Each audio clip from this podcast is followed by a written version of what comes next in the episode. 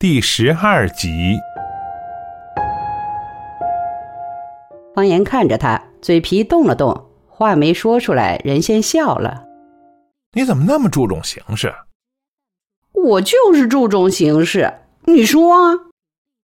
哎，方言说完，自己脸红了。他搂住方言的脖子，兴奋的容光焕发，人像打了一束光，深情的望着他的眼睛。是真心话吗？是。你瞧你，你瞧你，我一搂你，你就说我排骨，你都成习惯了。嘿，贾玲儿，干嘛去了？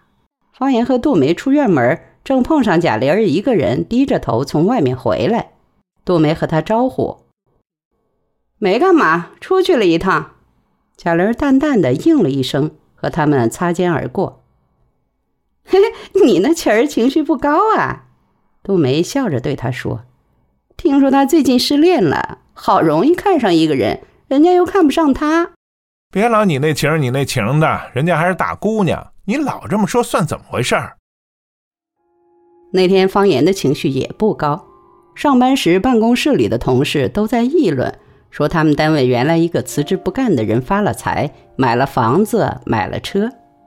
他们单位有的过去跟他关系不错的，蒙邀去他家玩儿回来说他家搞得和宾馆似的，由此说开来。大家隶属自己认识的人中，谁出国谁成老板了。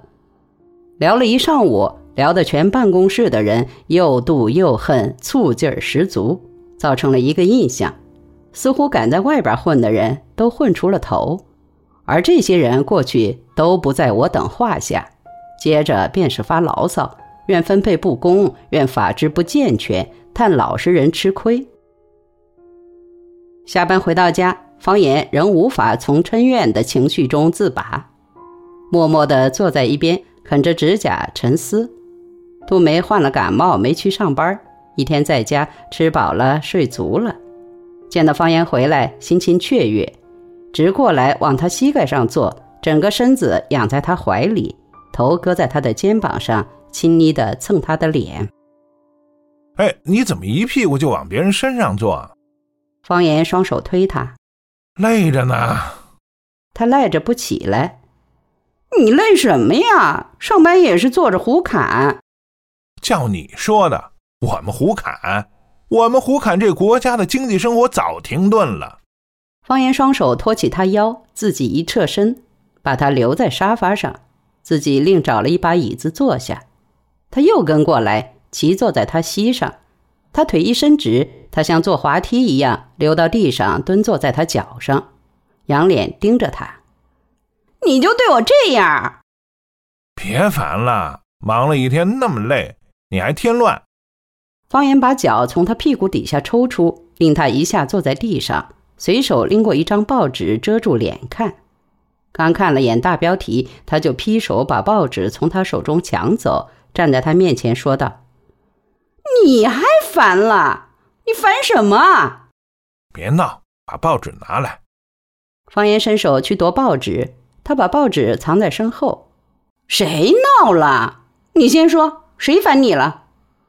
方言没理他，随手又拿起一本书翻，他啪的把那本书打掉。瞧你那无耻的样子！方言弯腰捡书，他一脚把书踢得老远，书面飞舞一番。卷角皱边的瘫在地上，你非找我收拾你一顿是不是？你来呀，你来呀！他笑着退了几步。方言看他一眼，毫无表情，扭脸看窗外树叶已经泛黄的树木。给你，给你！他把报纸糊在他脸上，走开，就显得你多关心国家大事似的。方言接住报纸，低头看起来。他在一边准备晚饭，在一个盆里揉面团，唠唠叨叨和他说着他们医院里的事。谁没按医嘱给药，病人出了问题，家属打上门来。一个老干部嫌医院对他的病不重视，把院长、政委臭骂一顿，还给后勤首长打了电话。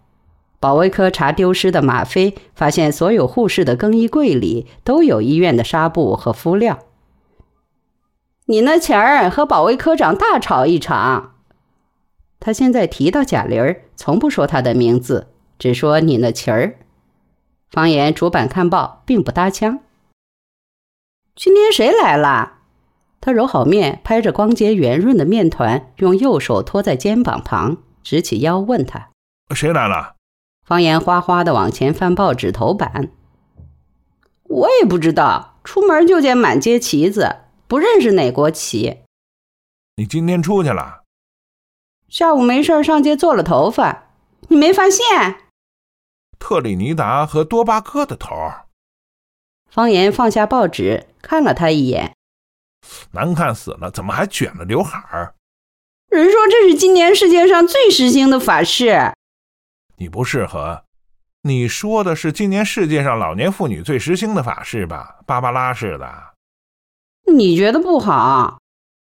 太不好了，跟谁养的什么宠物似的。那怎么办呀？只好明天去削了。他把面团搁在案板，用力撤开。然后用刀麻利儿的切成一把一把细细的面条，撒上干面，一根根抖落开。吃完晚饭，方言撂下碗，又爬上床躺着看书。他洗完碗过来说：“哎，今晚总政来院里慰问伤病员，在礼堂演歌舞。”不去。万全来了，我想去。要去你一人去。哎，你怎么回事啊？我跟你说话，你就光看书，破书有什么好看的？方言不说话，又翻了一面。你放下不放下？不放下我可抢了。敢！哎，你今天怎么回事啊？是不是心里有什么不痛快呀？他在他身边坐下，床垫往下一陷。你们头又找你茬了？没有。那是你们办公室谁又提拔了没你份儿？你怎么这么烦呀？方言撂下书，露出脸。你想看演出你就去呗，非拉上我干嘛？准是，你们同年的都有当处长的，你连个主任科员还没混上。方言啪的把书往床头横上一折。你少拿那套庸俗观点来想我，我那么爱当那主任科员。我想要当司长也不是不可能。切，女人就是他们势利。那你是为什么呀？不为什么。方言愤愤不平，重又捡起书，旋又立地坐起。哦，没事就不能安静躺会儿？心情寂寞，思绪惆怅，感时伤怀，小资产阶级情调浓郁，不行吗？看你也像无病呻吟。杜梅下了床，对镜理妆，准备出门。心情落寞，又想谁呢？感时伤怀，对谁不满？方言一边看书，一边对他连连挥手，让他快走。你还别不耐烦，你在撵我，我还不走了呢。他继续嘟嘟哝哝地说：“摆什么臭架子？就你有情调。”神气什么呀？一个小职员挣的钱还没我多呢，惹我急了，撵出门去，连个住的地方都没有。你少啰嗦，我就啰嗦。他在门口一个转身，人家有什么事儿都跟你说，你有什么事儿全藏在心里。要不说你老奸巨猾呢，一天到晚不知都在琢磨什么，阴得跟糖尿病人似的。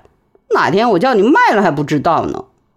方言没有接茬儿他忽然自己动了气，冲他嚷：“别觉得你挺了不起的，有什么本事你倒是使啊！就会说，早看穿你了，典型的志大才疏。有什么本事啊？还这也瞧不起，那也看不上，好像天下谁也不如你。哼，琢磨也是瞎琢磨，气也是白气。你这辈子也就这样了，我还告诉你。”方言气的脸都白了。心里一阵阵悸痛。别人说这话有可，你也说这种话。他由怒转为心酸，连声冷笑。看出来是吧？看出来就好。就我这种没本事人，偏还有人哭着喊着赖上门来，我也不明白了。这种人怎么傻成这样？你还别觉得离了你不成。他丝毫没有察觉方言的异样，反而洋洋得意。